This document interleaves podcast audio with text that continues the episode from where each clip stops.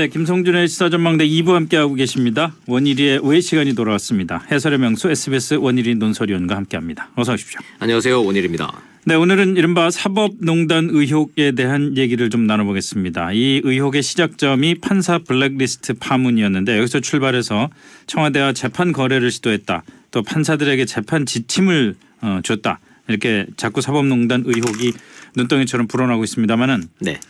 자 미공개 문건까지도 다 이제 풀었어요. 그렇죠. 예. 뭐 228개 중에 뭐 겹치는 거 빼고 196개를 공개를 좀 했는데 예. 이 숫자가 중요한 게 아니고 양이 어마어마합니다. 그러니까요. 저도 어제 오늘에 걸쳐서 좀 일종 한번 훑어보려고 쭉 보다가 왔는데 뭐 혼자서 다 읽어볼 수 있는 양이 아니고요. 기본적으로. 그렇죠. 예. 어 양이 양이나 숫자가 중요한 게 아니라 그 내용이 어야 설마 설마 했- 했지 이 정도까지 이런 걸 다 문건을 만들어서 사법부 맞아 이거 국정원이나 기무사 같았으면은 이해가 되지만 네. 뭐이 정도 수준이네요. 지금 뭐 법조기자 수백 명이 달려들어서 지금 하나하나 다 분석 중입니다. 큰 줄기는 다 나왔어요. 그러니까요. 이미 이제 상고 법원이라는 대법원의 그 수건 사업을 위해서 야 이렇게까지 했구나라고 해서 기가 막힌 내용들이 좀 나오고 있는데요. 사람들이 그 좀 궁금해하는 게 있어요. 상고 법원이라는 게 도대체 뭐 뭔데 법원 새로 만드는데 이런 로비까지 해야 되느냐 이런 어 진짜 지금 말씀하신 대로 국정원이 하는 것 같은 그런 네. 일까지 법원이 해야 되느냐 이런 생각들을 많이 하더라고요. 과거를 복기를 해보면 저도 네. 그 로비 대상의 하나였던 것 같아요. 음. 어, 법조를 담당했던 담당 데스크들 부장들 다 대법원장 공관에 초청받아서 밥 먹은 적이 있는데 아? 그때도 주 의제가 상고법원을 위한 그, 그 설명회 자리였었거든요. 예, 예. 근데 대- 한국 국민들에게 재판 그럼 삼세판이라는 거예요. 뭐 설명 주장대로를 그대로 옮기면 그 당시에 기억이 납니다. 교통딱지 끄든 것까지 대법원으로 간다는 거예요. 음. 이래서 한국 사회의 가치와 철학 이 주요한 현안들에 대해서 최종 마지막 판단을 내려야 되는 대법원이 너무나 자잘한 사건에 이 많이 몰려 있어서 이거 도저히 안 네, 되겠다. 네. 중요하지 않은 건 일반 사건은 상고 법원이라는 걸 만들어서 거기서 최종심으로 가고 대법원은 진짜 중요한 것만 합시다라는 취지로 설명을 들었어요. 네. 근데 지금 뭐 이 자리가 상고 법원 얘기가 주제가 아니니까 그런데 검찰 쪽하고요 언론에서 에이 결국 고위 판사직 자리 나- 늘리려고 그러는 거구만 네. 이게 헌재보다 대법원이 더 위로 위상을 하려고 그러는구만 이 음. 논리에 밀려가지고 결국 없었던 일이 된 사건입니다 네, 이게 네, 네. 자 그런데 저도 이제 그때는 이제 그렇, 그렇게만 알고 있었는데 이번에 문건들을 쭉 보면서 정말 야 기가 막히다. 각계각층의 로비 할 수 있어요. 뭐 돈 들어갔다지만 대가성 있는 뭐 뇌물이 아니니까 거기까지는 네. 그렇 100번 양보해서 그렇다 전 치더라도 사법부가 결정적인 무기를 들고 있지 않습니까? 재판. 그렇죠. 자, 재판을 가지고 이거를 뭔가를 거래를 하려고 했었다. 에이, 설마. 이건 좀, 좀 과장됐겠지라고 했는데 문건 보니까 그게 아닌 거예요. 이게 장난이 아닌 거고 네. 차원이 달라진 겁니다. 이게 핵심이고 본질인 거예요. 그렇다면 도대체 무엇을 근거로 해서 재판을 가지고 거래를 시도했느냐 각계각층하고 제가 좀 구- 굵직굵직한 몇 개만 그냥 그러시죠. 뭐 예. 설명을 좀 드리겠습니다. 첫째, 국회의원 법사위 의원들 어차피 국회에서 법이 통과해야 되니까 국회의원들 상대로 로비했을 거 아닙니까? 네. 찬성 반대 성향 분류한 거는 뭐 그렇다 손 치더라도 강한 찬성, 약한 찬성, 약한 반대, 강한 반대 너무 세밀하게 분류를 음. 해놨더라고요. 찬성했던 의원들 이름은 제가 뺄게요. 네. 왜냐하면 그분들 입장이 있으니까 네네. 나름대로 상고법원은 논리가 있었으니까. 어, 자유한국당 그 당시 새누리당에서는 김진태 의원이 반대했고요. 네. 민주당에서는 전해철 의원이 반- 강한 반대를 했는데 이 사람들에 대해서 집중 공략해야 된다는 문건이 나왔고요. 음. 그런데 이 로비를 받은 국회의원들 스스로가 선거법에 재판 계류 중인 의원들이 있었어요. 음. 그리고 본인 게 아니더라도 자기 지역구의 지자체장 선거들 선거법 다 걸려 있는 네, 네. 있었거든요. 이거 문제 되잖아요. 예. 이거 가지고 이 재판 어떻게 좀 잘해줄게 이렇게 접근했으면 이거 문제 되는 거거든요. 아, 그건 말이 안 예. 되죠. 그리고 상고법원 절대 반대입니다. 나는 반댈세 하고선 나- 이게 판사 벗고 나와서 국회의원 했던 정의당의 서기호 의원이라고. 의원. 음. 이 사람은 고립시키자 이렇게도 문건이 돼 있어요. 어차피 설득이 안 되니까. 네. 그다음 더 중요한 거 청와대. 이게 그 당시에 우병우 민정수석이 득세했던 시절이거든요. 네. 검찰 출신이잖아요. 상고법은 반대했어요. 그래서 결국은 이거 안 된 가장 큰 이유가 박근혜, 우병우 이 두 사람이 별로 이렇게 동의를 안 해서 이게 안 된 건데 음. 아 집요 이 저 양승태 대법원장하고 이 법원 행정처의 로비는 정말 집요했어요. 집요했어요. 네. 그래서 결국은 여기서도 문제가 되는 거는 음 대통령이 국정 운영 철학에 도움이 되는 쪽으로 재판을 어, 유리하게 끌고 가 주겠다라는 암시되는 게 너무너무 물- 이 많은 문건들이 너무 많이 나간 거예요. 음. 그 얘기는 군사 정권 시절에 총칼에 눌려서 이게 압박을 받을 때도 사법부가 재판의 독립성은 목숨보처럼 여겼는데 지금은 그런 시절도 아닌데 아예 그냥 스스로. 갖다, 갖다 바친 거예요. 음, 스스로. 삼권 분립 뭐고 나 포기할 테니까 이거 내주셔 이거거든요. 예. 가장 기가 막힌 거. 그때 위안부 할머니들이 저 청구권 소송한다면서 민사 소송 제기했거든요. 네. 문건이 나왔는데 아 이거는 각하 내지는 기각이 맞다 이런 문건을 만들었더군요. 음. 재판 시작도 하기 전에 음. 이게 말 됩니까 이게? 저는 제 눈을 의심을 했어요.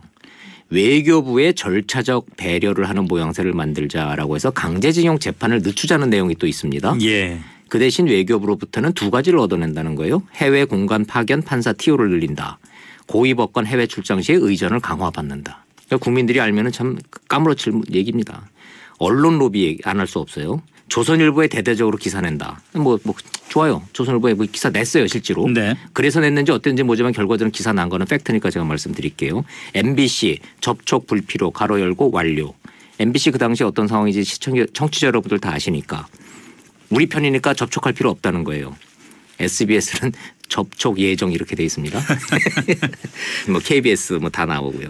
방송 패널로 나오는 변호사들의 성향을 다 분류를 해놨더라고요. 음. 분석을 해놓고 그래서 상고법원에 찬성하는 쪽으로 유도하는 그런 노력이 필요하다 이런 문건이 나왔습니다. 이거는 우리 백성모 변호사, 양재열 변호사, 김태현 변호사, 이수희 변호사한테 다 물어봐야겠다. 이정열 제- 변호사, 이정열 변호사한테는 접촉을 안 했을 거고. 다 부- 네, 물어봤어요. 몇몇 변호사들한테 그래서 접촉 받았냐 그랬더니 자기네들은 받았다는 사람이 없어요. 그러니까 이 참 교묘하고 아주 치밀하고 정교하게 접근해서 이 분류를 해서 상고법원을 네. 만들어내려고 집요한 노력을 했구나. 다 좋은데 사람들 만나서 이게 로비하려는데 돈 들어가잖아요. 네. 그래서 대법원장 특활비 썼다는 거 아닙니까? 그 저희 SBS 마부작침 팀이 또 열심히 조사를 했더라고요. 예, 현재 김명수 대법원장도 그 혜택 받아서 지금 특활비 쓰고 계시던데 네. 이 대법원장 특활비 저 그 양승태 원장 때 만들어준 거예요. 예, 예, 나중에 그랬더라고요. 사연을 제가 알고 봤더니 음. 박근혜 정권의 청와대가 우병우 수석이 상고법원 들어둘 생각이 없었던 거예요. 네. 아 그냥 저 특활비나 드릴게요 해서 돈으로 그냥 대신 주고 돈이나 좀 쓰세요. 그런 정황이 너무너무 음. 많이 나오는 겁니다. 어찌됐든 이 돈 가지고 각계각층 만나서 밥 먹고 술 먹고 설명회 하고 간담회 하고 그러면서 그 비용으로 좀 썼다는 거고요. 예. 참 기가 막히죠. 뭐, 저 이, 이 얘기 들으시면 청취자 여러분들도 야 이게 사법부 맞아 국정원 아니야? 지금 국정원 얘기하는 거 아니야? 지금 음. 이런 이런 느낌이실 것 같아요. 그런데 그 다 공개를 했다는데 아직 미공개 문건도 있다는 건 무슨 얘기입니까? 어, 제가 보기에는 세 가지를 지금 미공개로 했는데요. 네. 첫째는 이탄희 판사. 이, 이 내용 앞으로도 이 이름이 계속 거론될 것 같아서 제가 말씀을 드리는데 이 모든 사법농단의 이 시발점이고 스모킹건이 이탄희 판사라는 젊은 판사에서 시작이 됩니다. 네. 해- 법원 행정처가 출세 코쓴 거는 다 아실 거고 네. 이제 출세하는구나 하고서는 부인 받아서 저 갔어요. 첫 임무가 다른 판사들 성향 분석하는 그 자료였다는 거예요. 음. 아 놀라지 마시고요. 이거 원래 다 해오던 거니까 이거 다 그냥 하세요. 출세길 음. 보장됐으니까. 근데 이 이탄희 판사라는 분이 나 이거 못하겠습니다. 나 옷 벗겠습니다. 사표 냈어요. 네. 그래서 임종원 실장을 비롯해서 고위직들이 아이 왜 그래 그러면서 어 회유하고 어저 저회 종용했다. 음. 사표 내지 못하도록 이런 내용들이 담긴 이 당사자인데 이 이탄희 판사에 대한 자료는 개인정보와 통신비밀에 문제가 있다 그래서 비공개됐는데요. 예. 이거 본인이 이거 내 거니까 공개해달라고 요청해야 됩니다. 아마 할 거로 보입니다. 음. 최성한 판사라는 분도 같은 내용으로 저 그 미공개가 됐고요. 20대 국회의원들 관련된 내용들 지금 비공개됐는데 이거 국회의원들 공인입니다. 이거 비공개할 이유 없어요. 사생활 뭐 정보 명목이라는데 이것도 저거 석연치 않습니다. 이거 어. 이거 다 공개해야죠. 근데 공개되면 많이 시끄러울 것 같아요. 여기 어떤 타격을 입는 사람이 꽤 있겠네요. 있죠. 국회의원들 중에는 어 여기에 뭐 찬성 반대 뭐 이거 막 분류만 돼도 네. 매우 곤혹스러울 겁니다. 그러게 말이에요. 예. 이게 이제 부적절한 문건을 만들었다 차원을 넘어서서 재판 거래를 실제로 했다고 봐야 되나 안 했냐라는 물증으로서 얘기 되잖아요. 그게 핵심인데. 근데 이제 검찰이 수사를 하겠다 그러는데 이거 참 난망한 게 영장 신청 단계에서 지금 다 지금 제동 걸리고 있지 네. 않습니까? 자, 기소 지금 법원인데도 말이죠. 예. 근데 기소한다 치자고요. 누가 재판할 거예요? 이 판사들인데. 판사를 누가 재판할 거냐 이겁니다. 음. 그래서 특별 재판부 구성하자라는 법안도 나와 있는데 여기에는 비법조인인 일반인이 세 명 들어가는 걸로 돼 있는데 이거 사법부가 절, 절대로 못 그거 받아들이겠다는 겁니다. 네. 자 그렇게 되면 이게 좀 첫 단추부터 차라리 첫 단추부터 검찰 고발해서 제대로 갔어야 되는 거 아니냐. 예. 이거 어정쩡하게 뭐 찌끔찌끔 공개했다가 일만 괜히 커진 거 아니냐 이런 얘기도 나오고 있는데요. 뭐 국민 입장에서 보면 뭐 곤혹스러운 건 곤혹스러운 거고 이제 밝힐 건 좀 밝혀야 되지 않을까 이런 얘기들이 많네요.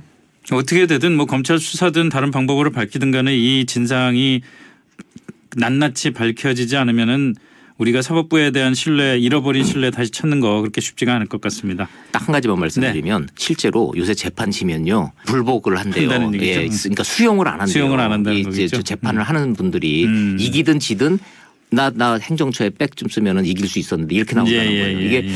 재판에 대한 국민의 신뢰도가 이렇게 바닥으로 떨어진. 거는 국- 이거 국가적 이거 재앙입니다. 재앙. 아유, 알겠습니다. 자 여기까지 정리하죠. 지금까지 SBS 원일이 논설위원과 함께했습니다. 수고하셨습니다. 네, 고맙습니다.